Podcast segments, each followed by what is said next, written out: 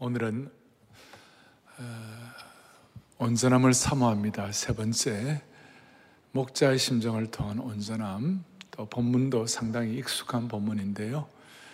익숙한 본문에서 어, 보물을 발견하기를 바랍니다. 어, 우리가 예수님을 믿는다 그렇게 하는데 예수님을 믿는다고 다 예수 믿는 게 아니에요. 예수님을 믿는다 그럴 때 성경을 믿어야 올바로 예수 믿는 것이. 예수 믿는다 그러면서도 성경을 다 안 믿는 분들이 있어요. 부활 사건이라든지 그 다음에 뭐 이런 예수님의 기적 사건 그걸 그냥 영적으로 해석하고 그걸 역사적으로 어, 문법적으로 실제적으로 해석을 안 하는 사람이 있어요. 그 다음에 또 성경을 믿는다고 하지만 또 엉터리도 말해요. 성경 나 믿는다고 그러면서도 교회 내에서 싸우고, 그 다음 남 비난하고, 그 다음 늘 상처받고. 우리가 성경도 믿어야 되고 다 해야 되지만 진짜 중요한 것은 뭐냐면 하나님의 심정을 깨달아야 돼요. 그리고 성경이나 들은 십자가를 믿어야 되고 하여튼 하나님의 심정을 깨달아요. 십자가는 하나님의 심정이니까. 그리고 하나님의 심정의 키가 뭐냐? 하나님의 심정의 키가 뭐냐면 목자의 심정이에요. 성경 전체를 관통하는 목자의 심정이 있어요. 저는 이것을 깨닫고 난 다음에 저는 분에 넘치는 참 은혜를 받았고 성경 전체를 관통하는 목자의 심정을 깨닫고 난 다음에 저는 분에 넘치는 사에게 열매도 얻었고 또 하나님이 불쌍히 여겨 주셨어요. 사람은 인생을 살다 보면 마음에 안 드는 사람도 있어요. 마음에 안 드는 일도 있어요. 그런데 그런 마음에 안 드는 사람과 마음에 안 드는 일, 이런 것들이 자꾸 부닥치다 보면 우리도 모르게 사람이 이렇게 뭐라 고착이 되고 싶고 시각이 말이죠. 예? 좁아가지고 잘못 판단하고 그러면 안 되는 거예요. 그래서 우리의 영적 에너지를 잘못 쏟으면 안 되고 시각을 바로 잡아갖고 바른 방향을 잡아갈 수 있도록 제일 저나 또 저희 생애 아니면 이 말씀 통해서 깨닫는 것은 뭐냐 목자의 심정을 제대로 깨달으면 우리의 시각이 협소하지 아니하고 하나님의 시각을 가지고 인생살이 하나님의 뜻대로 살아갈 수가 있는 것이에요. 이게 보화예요, 보석이에요. 그리고 하나님은 가끔 가다가 하나님의 백성들에게는 고정화되지 아니하고 고체가 되지 아니하고 협소해지지 않도록 하나님은 자주자주 하나님의 백성들을 흔들어 놓으실 때가 있어요. 자기 만족에 안주하지 않도록 흔드실 때가 있는데 제가 말씀드린 오늘 목자의 심정을 여러분의 것으로 확인하고 내 것으로 고백하고 여러분들 이것이 내게 실체화될 때는요 환경적으로 하나님이 안 흔드셔도 우리는 시각을 바로 할 수 있고 환경적으로 어려움이 안 생겨도 우리는 그리스도인의 품격과 하나님 주신 디그니티라고 영적인 위험의 격을 지킬 수가 있어요. 자, 이걸 위해서 이제 제가 딱 몇 가지 말씀을 드릴 텐데 저에게는 오늘 이, 이 사건이 이 내용들이 저의 좁은 시각 이런 것들을 계속 하나님께서는 거의 매이지 아니하고 뛰어넘도록 만들어 주신 그 이유를 설명을 할 거예요. 자, 제가 지금 하나님의 심정을 깨달아야 한다는 것은 하나님의 목자의 심정을 깨달아야 된다고 말씀을 드렸는데 이 목자의 심정이라는 것은 무슨 오목사의 전몇 특허도 아니고 성경 전체를 관통하는 가장 강력한 뿌리예요. 성경 뭘요? 전체를 관통하는 강력한 뿌리예요.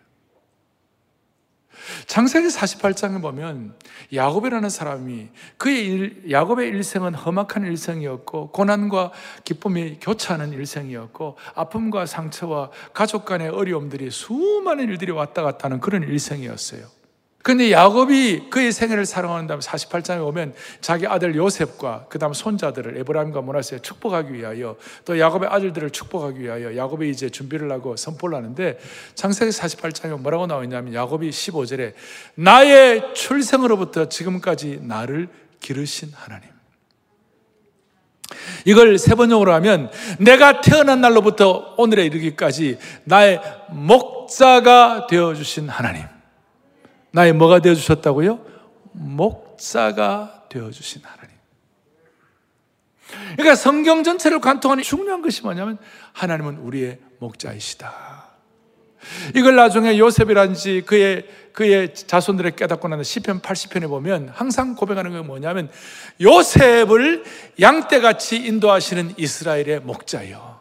야곱 요셉 그것이 이스라엘 전체를 향하여 우리 민족의 목자가 되어 주십시오.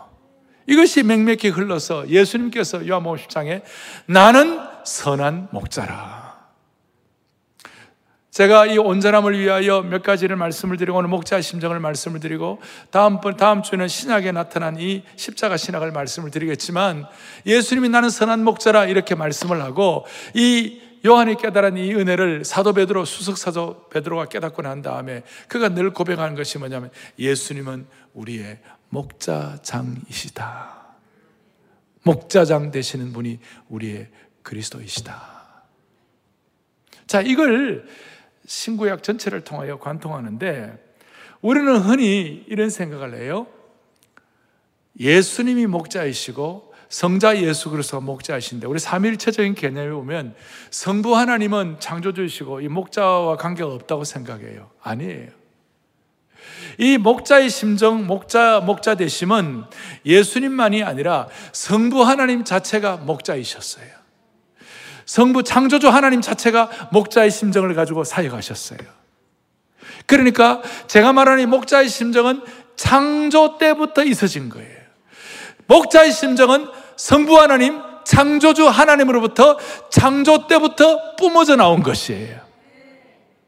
그러니 이 목자의 심정은 창조주 하나님, 아, 성부 하나님이 성자 예수 그리스도에게 이 목자의 심정이 전승이 된 거예요. 개성이 된 것이에요. 우리는 이 목자의 심정 그러면 10편 23편 그러면 예수님이 나의 목자시다. 맞아요. 그런데 그것이 창조주 하나님, 성부 하나님으로부터 비롯된 것이에요. 이건 신학적으로 굉장히 중요한 겁니다. 물론, 물론, 성부 하나님과 성자 예수 그리스도께서 위가 다르시고 예수님은 성부 하나님의 아들이셨지만 사역적으로는 성부 하나님과 성자 예수 그리스도가 동일하신 것이에요. 이게 제 얘기가 아니에요.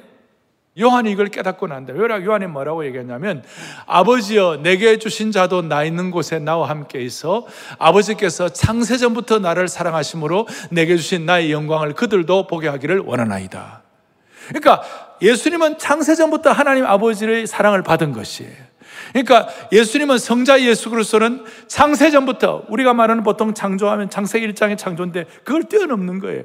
그러니까 하나님 아버지와 예수 그리스도의 그, 그, 그 아버지의 무한하신 그 세계의 창조 때부터 그때 창조 때부터 하나님 아버지는 목자의 심정을 가지고 계시고 그 목자의 심정이 예수 그리스도께 그대로 개성된 줄로 믿습니다. 이거예요.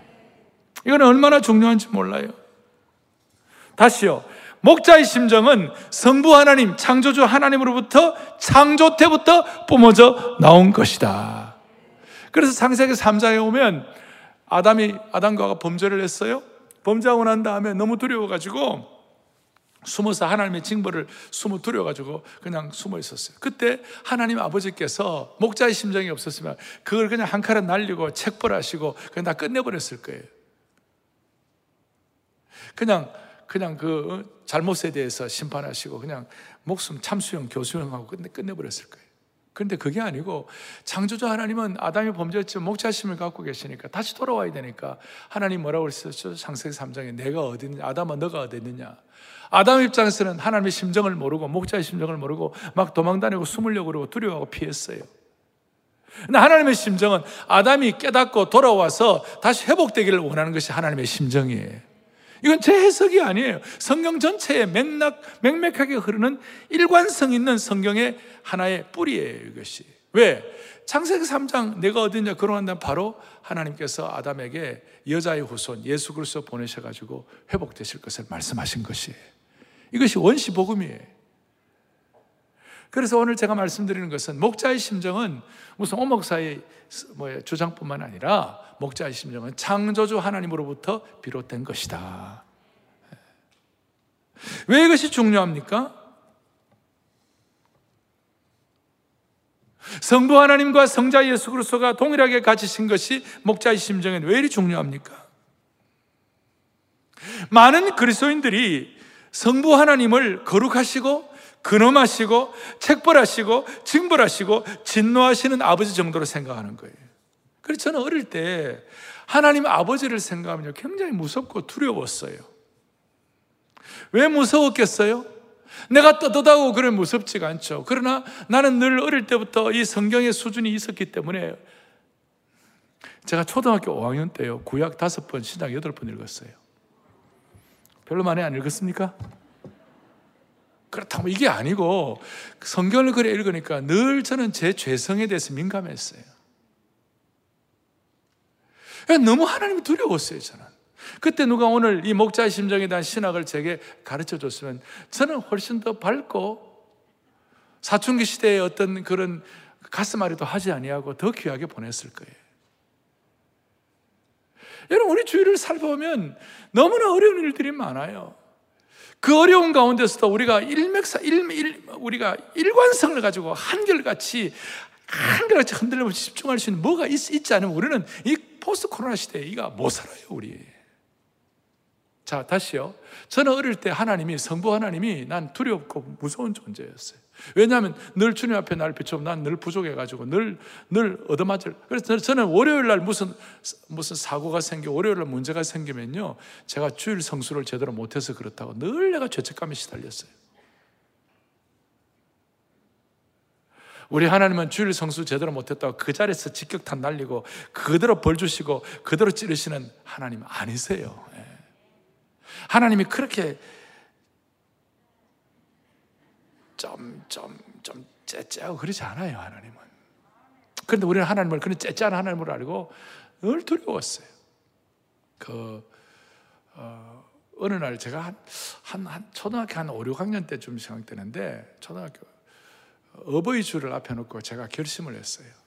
내가 이 어버이 주일에 우리 부모님을 좀 기쁘게 해야 되겠다.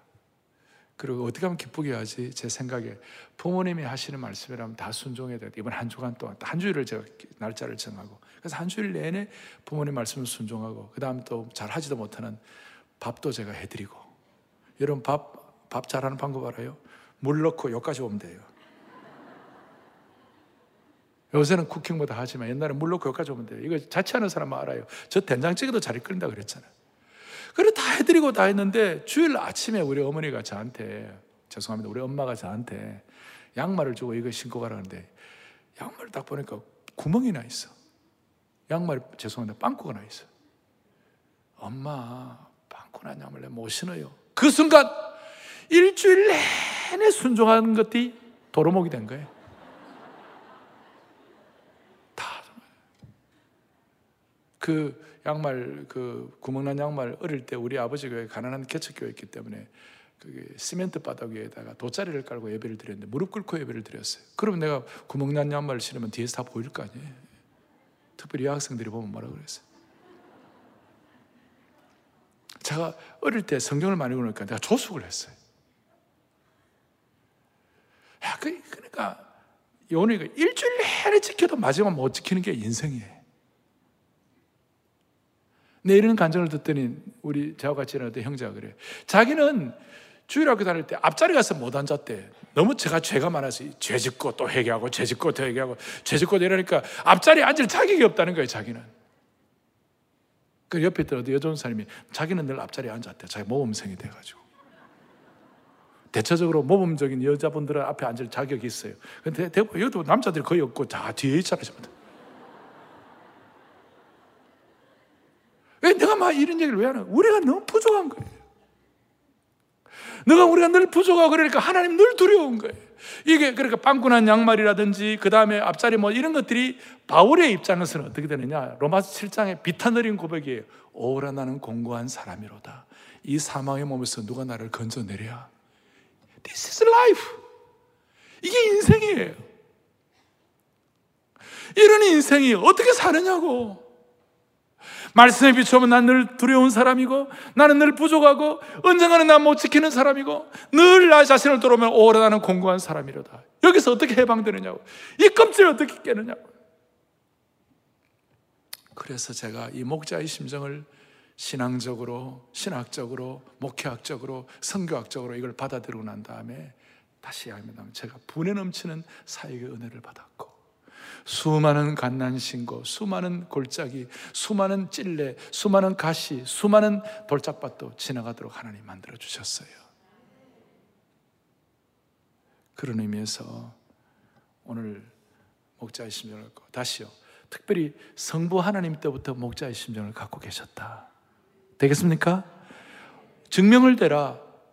로마스 8장에 자기 아들을 아끼지 아니하시고 우리 모든 사람을 위하여 내어 주신 이가 이, 이분이 누구예요? 성자 예수 그리스도예요? 아니면 성부 하나님이에요? 성부 하나님이세요. 성부 하나님이 그 아들 예수님과 함께 모든 걸 우리에게 좋은 걸 주시지 않겠는가? 이게 하나님의 심정이에요.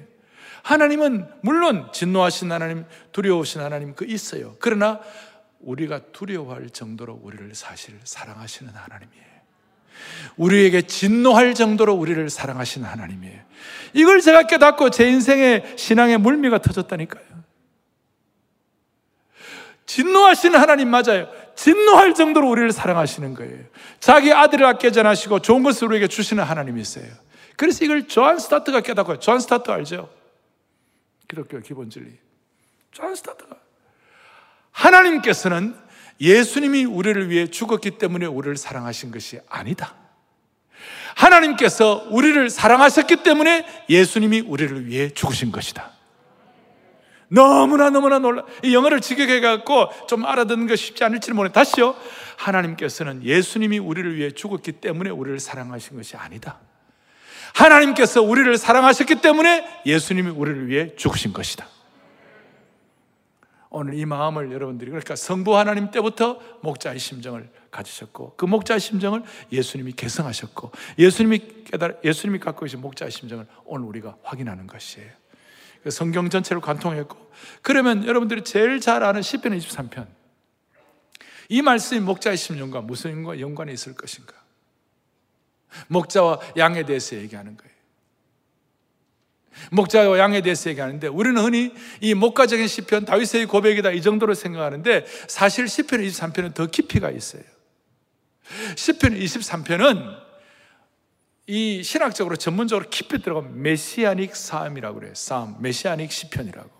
메시아적 시편이라고. 예언자적 시편이라고. 그 시편 23편은 단순히 목자와 양 정도 관계가 아니라 이 가운데 거기에 창조주 하나님 아버지의 사랑과 예수 그리스도 성자의 예수 그리스도의 은혜와 그다음 이걸 통해서 우리가 이 시대의 이 시대의 모든 삶의 짐들을 다 벗겨낼 수 있는 깊은 진리가 이 안에 담겨 있는 것이에요. 자, 시편 23편 앞이 몇 장이에요? 22편은 신학자들이 뭐예요? 20편, 10편은 예수님의 고난의 시편이에요. 예수님 십자가에서 당하는 고난을 미리 다 이 영적인 눈을 열어가지고 예언적으로 바라보신 거예요. 찢기시고 찔리시고 그 다음에 심지어 시편 20편 앞에 6절에 보면 나는 벌레요 사람이 아니라 예수님은 벌레처럼 그렇게 짓눌림 당하시고 고통 당하시고 소위 위아돌로로사에 대한 내용들이 다 나와요. 그리고 드디어 23편이 나오는. 그러니까 23편은 단순히 목가적인 시편 정도가 아니라 예언적 시편으로 우리의 구원과 부활과 우리의 삶의 모든 난관, 모든 찔레와 가시를 극복하는 내용이 담겨 있는 것이에요.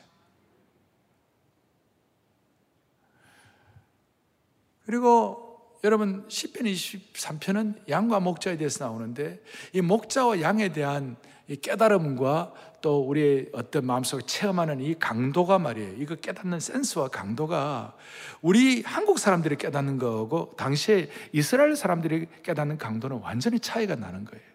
우리는 목자, 양 뭐 이런 거 얘기하면 우리 잘 몰라요. 왜냐하면 양을 키워본 적이 없으니까. 아니, 문화적 차이가 있어요. 그러나 이스라엘에서 양과 목자 이런 양의 문제는요, 삶과 죽음의 문제예요. 아주 격렬한 문제고 아주 실체의 문제예요. 문화적 차이가 있는 거예요. 예를 들어서 이스라엘 사람들이 우리 한국을 어떻게, 우리 떡을 어떻게, 찰떡 어떻게 알겠어? 백설기, 가자미 식혜, 청국장. 우리는 청국장 그러면 엄마의 뭐 맛이 느껴져. 가자미 식혜 하면 그 오묘한 맛이 느껴지는 거예요. 그는 이스라엘 사람들은 가자미 식혜 냄새 나면 다 도망갈. 아마. 그러니까 문화적 차이가 있는데 지금 제가 얘기하는 것보다 도 훨씬 더 깊은 기름 부음 있는 강도로 여러분들이 양과 목자의 문제를 이해하셔야 된다는 것이에요. 훨씬 더 실체적인 문제로 이것이 와닿아야 된다는 것이. 그러니까 제가 하는 얘기로 하지 말고 하나님께서 여러분들에게 성령님을 통하여 영의 눈을 열어주셔가지고 협착한 데서 좀 벗어나갖고 이 10편, 23편이 여러분들에게 완전히 다가와야 되는 것이.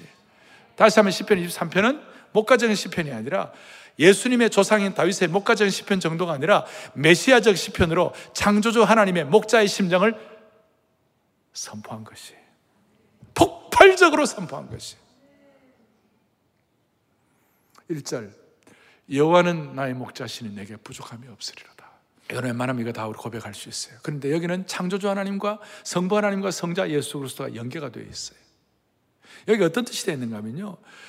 아들 성자 예수 그리스도께서 광야에서 시험을 받으실 때에 성부 아버지께서 천사를 보내셔가지고 수종들게 하심으로 말미암아 예수님은 그 광야에서도 부족함이 없도록 만들어 주신 거예요. 참된 영혼의 만족을 갖게 하신 거예요. 그러니까 단순히 목자와 양 정도가 아니라 창조주 하나님과 성자 예수 그리스도의 관계에 있어서 먼저 그 광야에서 고통당하실 때도 천사를 보내셔가지고 예수님께 부족, 부족함이 없도록 만들으신 하나님, 성자 예수 그리스도를 부족함이 없도록 만들으신 성부 하나님을 찬양합니다. 이 정도 깊이. 두 번째 2절. 그가 나를 푸른 불밭에 놓이시며 쉴만한 물가로 인도하시는 이것은 단순히 목자와 양의 관계 정도가 아니라 이절에서 사실 예수님 자신은 육적으로 말이에요. 물리적으로 머리 둘 것도 없는 분이셨어요. 그렇지만 그 머리 둘 곳이 없는 주님이셨지만 아침에 일찍 일어나갖고 한적한 곳에 기도하러 가셨을 때 거기에 말이에요. 하나님께서 예비하신 푸른 풀밭과 실만한 물가의 은혜를 누리도록 만들어주신 하나님의 능력을 찬양합니다. 그리고 하나님께서 사람이 떡으로만 살 것이 아니라 하나님 말씀으로 살 것이라고 말씀하신 것처럼 예수님께서 하나님의 말씀을 대신 떡으로 취할 수 있도록 그렇게 만들어주신 하나님의 인도가 있었던 것이에요. 자, 이게, 여기 하나님의 의도와 하나님의 심정을 제가 설명하고 있는 거예요. 3절에 보면 뭐라고 나와 있어요? 내 영혼을 소생시키시고 자기 이름을 위하여 의의 길로 인도하시는 도다. 할렐루야.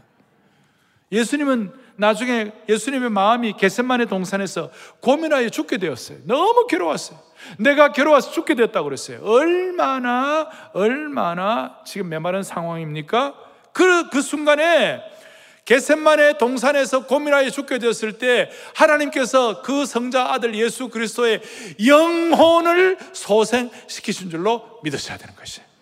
그리고 아버지께서 예비하신 의의 길로 뚜벅뚜벅 걸어갈 수 있도록 만들어 주신 것입니다. 이게 영혼의 소생입니다. 영혼의 소생. 사절에 보면 뭐라고 나와 있는가? 내가 사망의 음침한 골짜기로 다닐지라도 해를 두려워하지 않을 것은 주께서 나와 함께 하심이라. 주의 지팡이 막대가 날라. 여기에 대해서 제가 어, 해석적으로 뭐 전에 한번 여러분 말씀을 드린 적이 있지만 오늘 목자의 심정과 연결되어서는 조금 더 다른 차원으로 더 깊이 있는 차원으로 이해해야 돼요. 예수님의 사망의 음침한 골짜기가 뭡니까? 갈보리에 그 십자가를 지시면서 소위 위아 돌로로사 고난의 길을 걸으신 사망의 음침한 골짜기로 걸으신 사망의 음침한 골짜기로 끌려가신 그 주님이셨지만 하나님이 그 사망의 음침한 골짜기 가운데서도 죽은 자 가운데서도 주님을 살려주신 것이에요. 죽음을 극복하게 만들어 주신 것이에요. 최고의 최고.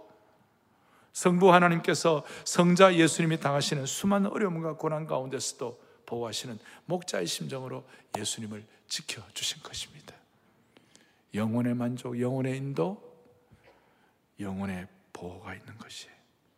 5절에 원수의 목전에서 내게 상을 차려주시고 기름으로 내 물에 부르셔 내 잔이 넘치나이다. 여기 나, 이 잔이 넘친다는 것은 풍요함을 얘기하는 것입니다. 이것은 바로 어떤 뜻인가 하면요. 예수님은 하나님의 아들을 아들로서, 하나님의 아들로서, 하나님 아버지의 부요함과 풍성함으로 충 만하게 해 주셔서 늘 충만한 기름 부음 받게 하여 주시고 아버지께서 준비하신 아들의 메시아의 혼인 잔치상을 위하여 하늘로 올림을 받으신 줄로 믿습니다. 얼마나 풍요롭습니까? 영혼의 공급입니다. 영적인 잔치인 것입니다. 이 주일날 이 예배를 드리면서 많은 것들 여러분들이 생각하실 거예요. 그러나 사실은 이 자리가 하늘 잔치상의 예고편이에요, 여기가. 여기가 영혼의 보석을 채굴하는 그, 이, 이, 보, 이, 여기가 보석점이에요, 여기가. 여기가 영적인 대관식이에요, 여기가. 풍성함을 넘칠 수 있도록. 영혼의 공급을 하라 하시고, 6절에 내 평생의 선하심과 인자하심이 반드시 나를 따르니 내가 여호와의 집에 영원히 살리로다. 이건 우리와 목자의 관계 정도가 아니라 하나님 아버지와 성부 하나님과 성자 예수 그리스도의 관계에 있어 가지고 예수님은 하나님의 집에 영원히 성부 하나님의 집에 영원히 거하시기 위하여 하늘로 들림 받으신 줄로 믿습니다. 성찬하시다.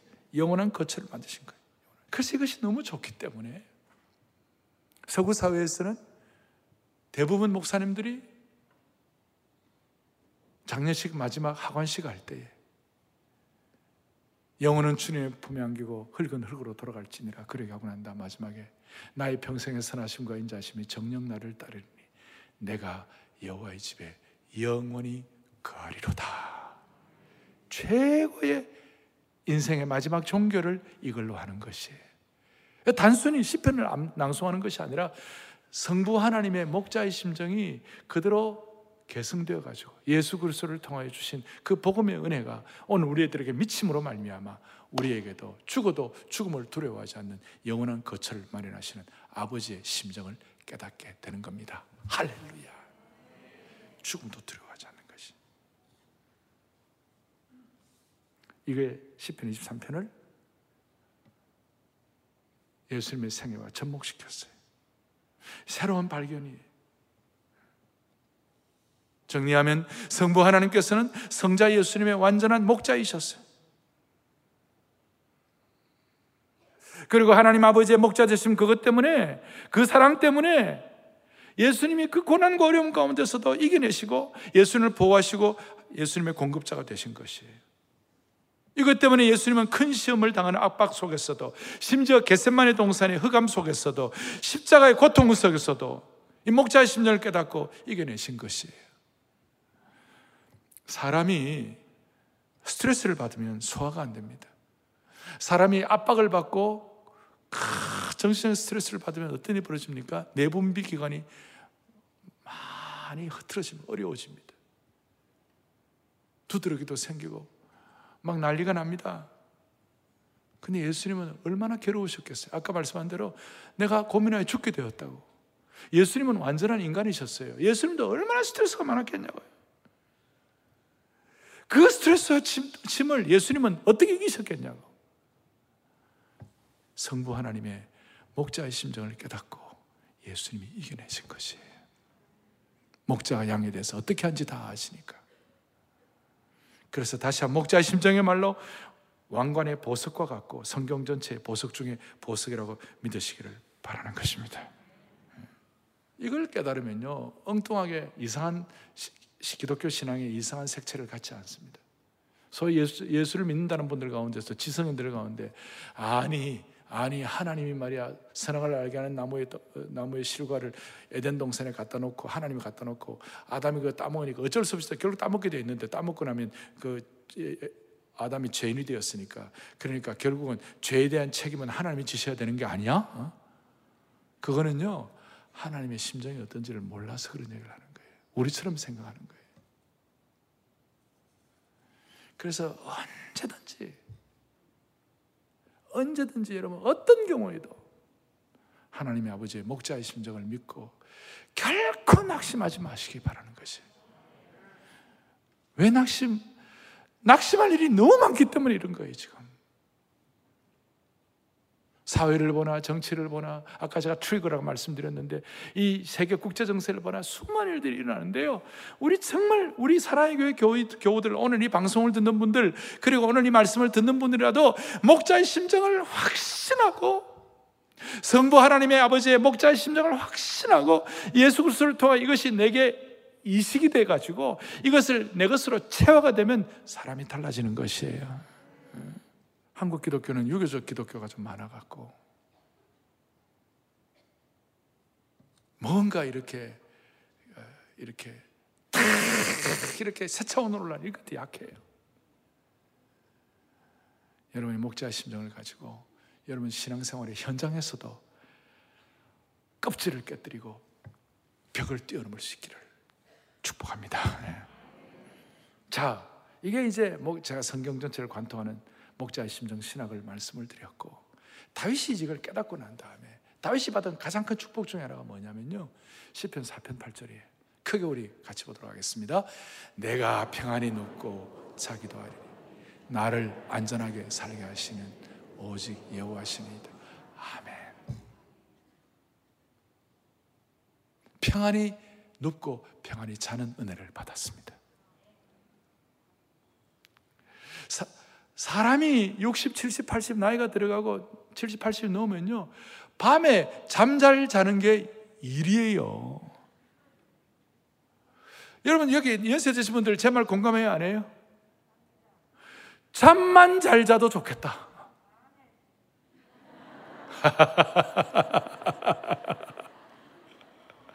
그 아멘 소리가 저에게는 너무나 너무나 절실하게 들려요, 진짜.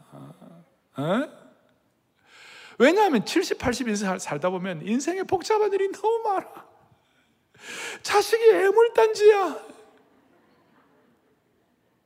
잠 못 이루는 밤이 얼마나 많은지 몰라요.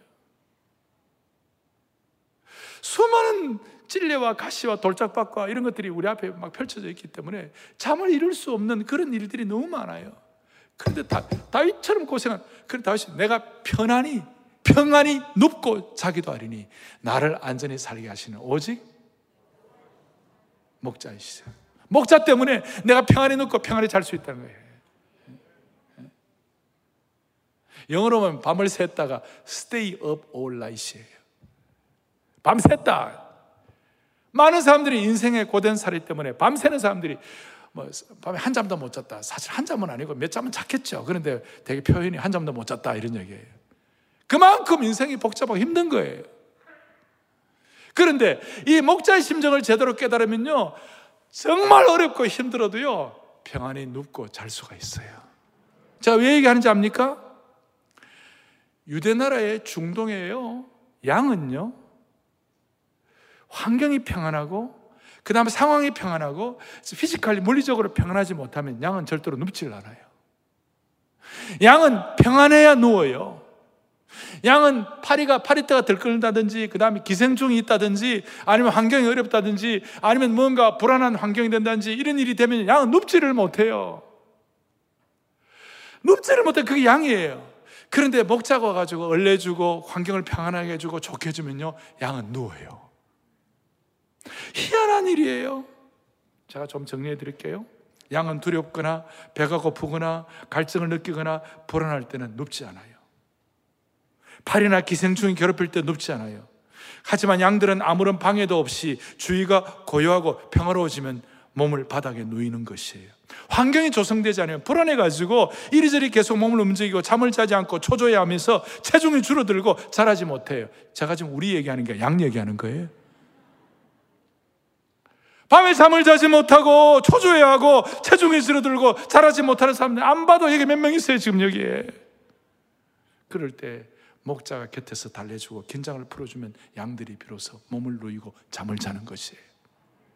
우리 인생살이에 우리 양 같은 존재인데 미련한 존재고 부족한 존재인데 양 같은 존재가 우리가 평안함을 누리기 위해서는 목자의 심정을 깨달으면 이것이 해결되는 것입니다 우리가 고통당하고, 우리가 고난당하고, 우리가 죽으라고 고생하고, 우리 미칠 정도로 힘드는 것은 목자의 심정을 가신 아버지의 뜻이 아니에요. 근데 가끔 고난과 어려움을 주는 이유는요, 그걸 통해서 진짜 하나님을 더 신뢰하게 되고, 그것 때문에 주님 더 의뢰하게 될 때, 우리는 비로소 평안을 느끼는 것이에요. 어제도 제가 우리 사람 이런 얘기인데, 여보, 힘들어도 그래도 지금이 감사하지? 우리 사람이 가만히 있지 아니하고 이렇게 하지 아니하고 그래요. 그 말이 맞아요. 그랬어요. 내가 할렐루야. 이제 이제 중요한 거 마무리하겠습니다. 그럼 목자의 심정이 우리에게 이식이 돼야 돼요. 성부 하나님의 목자의 심정이 예수 그리스도께 이식이 됐어요. 이전이 됐어요. transfer가 되고 전가가 됐어요. 우리에게도 이것이 이식이 되어야 할 줄로 믿습니다. 제가 발음이 정확하지 못해서 미안한데 이식이 되어야 할 줄로 믿습니다. 이식이 된다는 것은 예수님의 목자의 심정이 우리가 깨달아져야 되는 거예요. 그리고 예수님의 목자의 심정을 우리가 심장 수술하듯이 우리 속에 넣어야 되는 것이. 그러니까 목자의 심정이 우리에게는 심장으로 이식돼야 되는 것이. 여러분 우리가 심장이 다 이렇게 망가져 가지고 심장 이식 수술을 받는 분들 얘기를 들어보세요. 들어보면 내 심장이 아니에요. 남의 심장이에요. 남의 심장이 내 속에서 벌떡벌떡거리는 거예요. 잘 이식이 되고 잘 이뮨 시스템이 잘 돼 가지고 잘 적응이 되면 새로운 심장을 가지고 새롭게 사는 것이에요. 따라서 목자의 심정이 내면적으로 심장이 잘 이식이 되면 무슨 일이 벌어지는가? 내 내면이 기쁘고 매력적인 사람이 되는 것이에요. 왜냐하면 예수님이, 예수님의 것이 내 속에 들어와 있기 때문에. 내 속에 내 예수님의 심장이 살아있는 거예요. 내, 내가 예수님이 내 속에 살고 내가 예수님이 산다는 말이 뭐예요? 목자의 심정을 깨닫고 그 심정으로 내가 주님 앞에서 살아가게 될 때 나는 매력 있는 사람이 되고 기쁨이 있는 것이에요. 예수님이 그랬어요. 예수님이 하나님의 목자의 심정을 갖고 있으니까 예수님이 가는 곳마다 지남철에 자석에 쇠가 부드러웠듯이 수많은 사람들이 아침 일찍이도 사람들이 벌떼같이 몰려들고 뭐 낮에도 모여들고 저녁에도 모여들고 예수님께 매력이 있으니까 오늘 우리에게도 이런 매력을 주시기를 원하는 것이에요. 왜냐하면 밤에 잘 자잖아요. 계속 밤에 잘 자면요, 이런 매력이 있는 거예요. 영육간에 늙지 않는 축복을 주셨으면 좋겠어요. 매력 있는 사람. 그리고 외부적으로는요, 웬만한 장애물과 웬만한 위험도 극복할 수가 있는 것이에요. 양들은 어쩔 수 없이 앞에 약탈자들도 있고 도둑들도 있고 수많은 산의 절벽들도 있고 질병과 가시덤불의 위험에 놓여 있어요. 찔레와 가시가 있어요. 요즘과 우리 식으로 말 코로나와 같은 어려움이 우리 앞에 놓여 있는 거예요. 푸른 초장과 실만한 물가도 있지만 어떨 때는 돌짝밭과 가시밭길도 있는 것이에요. 이런 것들 때문에 대부분의 사람들은 좌절과 실망과 충격과 절망을 느낄 때 많아요. 그런데 희한하게도 목자의 심정이 이식된 사람은 이걸 극복할 능력을 갖는 것입니다. 희한하게도. 이런 매력 주시고 극복할 수 있는 능력 주시기 바랍니다. 할렐루야. 이 베드로가 이 베드로 예수님의 심정을 깨달았던 베드로가 베드로전서 5장 3절 4절에 놀라운 말씀 또박또박 같이 하겠습니다. 맡기운 자들에게 주장하는 자세를 하지 말고 오직 양무리에 본이 되라. 사절다 함께 그리하면 목자장이 나타나실 때 시들지 아니하는 영광의 멸류관을 얻으리라. 아멘. 영광의 멸류관을 하나님이 예비하신 것이에요. 목자의 심정으로 살고 목자의 심정으로 밤을 지나고 목자의 심정으로 영혼을 섬기고 목자의 심정으로 제자의 삶을 온전함을 추구하며 살아갈 때 하나님은 우리에게 영광의 멸류관을 주는 것이에요. 성경 보면 멸류관이 여러 개 나와 있는데 썩지 않을 멸류관, 기쁨의 멸류관, 뭐 자랑의 멸류관 이런 멸류관이 나오는데 제가 볼 땐 최고의 멸류관이 영광의 멸류관이에요. 영광의 멸류관은 목자의 심정을 깨닫고 목자의 심정을 삶에 이렇게 펼쳐나가는 사람들에게 주시는 축복이에요. 이걸 깨달으면 하나님의 일에 대해서 참관만 하지 아니하고 참여하는 사람이 될 수가 있습니다. 정리하십시다. 저는 목자의 심령을 깨닫고 수많은 난관들을 극복할 수 있는 힘을 주님이 주신 것처럼 목자의 심정은 성경 전체를 관통하는 은혜의 고속도로인 줄 믿으셔야 되는 것이. 음. 그리고 온전함을 향해 나아가는 기쁨의 지름길이 목자의 심정이에요. 일생 지치지 아니하고 한결같은 상록수 신앙생활을 할 수 있도록 도우시는 영적 충전소, 영적 발전소가 바로 목자의 심정이 될 수가 있습니다. 종교 계획자들은 성령님께서는 말씀의 수레를 타고 다니신다 그랬어요. 성경 전체를 관통하는 말씀의 수레의 핵심이 뭔가? 목자의 심정. 이 목자의 심정을 통해서 여러분들의 삶의 수레를 그리스도에게 매고 매고 온전함을 향하여 달려가는 영광스러운 주의 콘서트를 되기를 축복합니다. 목자의 심정으로 평생이 축복이 되시기를 바랍니다. 두 손 다 펼치시고요. 예. 찬송가 우리 주님의 마음 본받아 살면서 그 온전하심 나도 이루리 주님의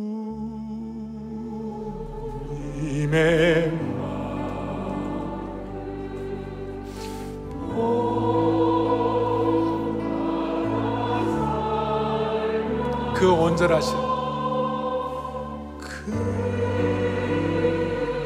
온전한 주제가의 주제가 나도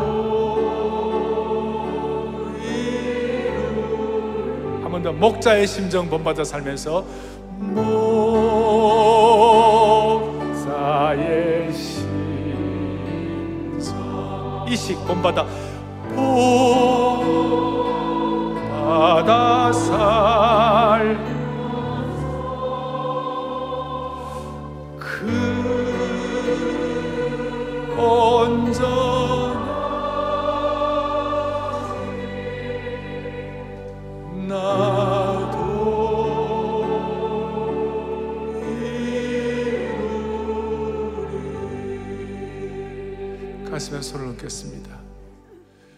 자비로우신 하나님 아버지 오늘 이 목자의 심정 신앙이 평생의 복이 되게 하여 주옵소서.